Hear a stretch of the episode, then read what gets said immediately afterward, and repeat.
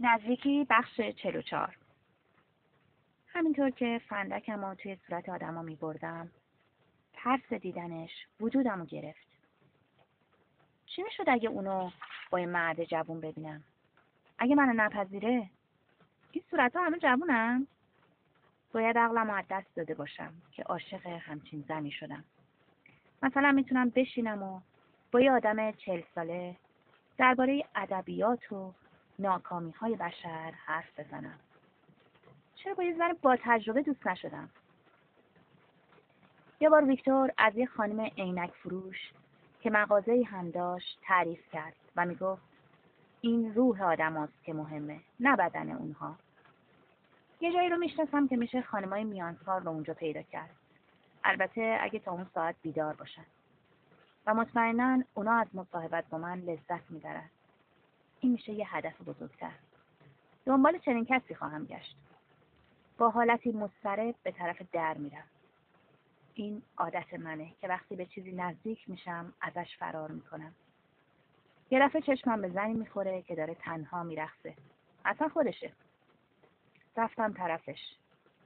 نه اون عشق من نیست. درست چیزی رو نمی‌بینم ولی احساس می‌کنم اگه بخوام بهش نزدیک بشم به هم جواب رد نمیده. مثل اینکه مواد مخدری که استفاده می‌کنند اونا رو مهربون می‌کنه و قدرت اینو ندارن که جور دیگری باشن. شاید باید از این مواد به همه جوونا بدن. مطمئنا توی این حالت براشون مهم نیست اگه مثل یه هلیکوپتر در حال سقوط برقصن. می‌خوام یاد بگیرم که اجازه بدم که آدما با من مهربون باشن. سر صدا زیاد بود. توی گوش اون زن داد کشیدم و اون با من به طرف بار اومد. خیلی از چیزایی رو که میگه نمیشنوم. ولی دارم فکر می‌کنم با اون برم خونه. اگه قبول کنه میرم. یه اتاق ناآشنا با وسایل. توی یه جای نامعمول.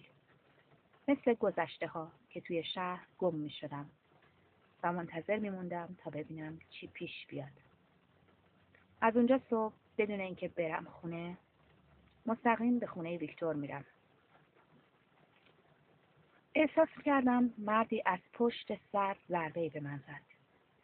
باید موقعی بود که داشتم حلقه ای رو که از توی ابروی اون زن رد شده بود با نور فندکم وارسی می کردم.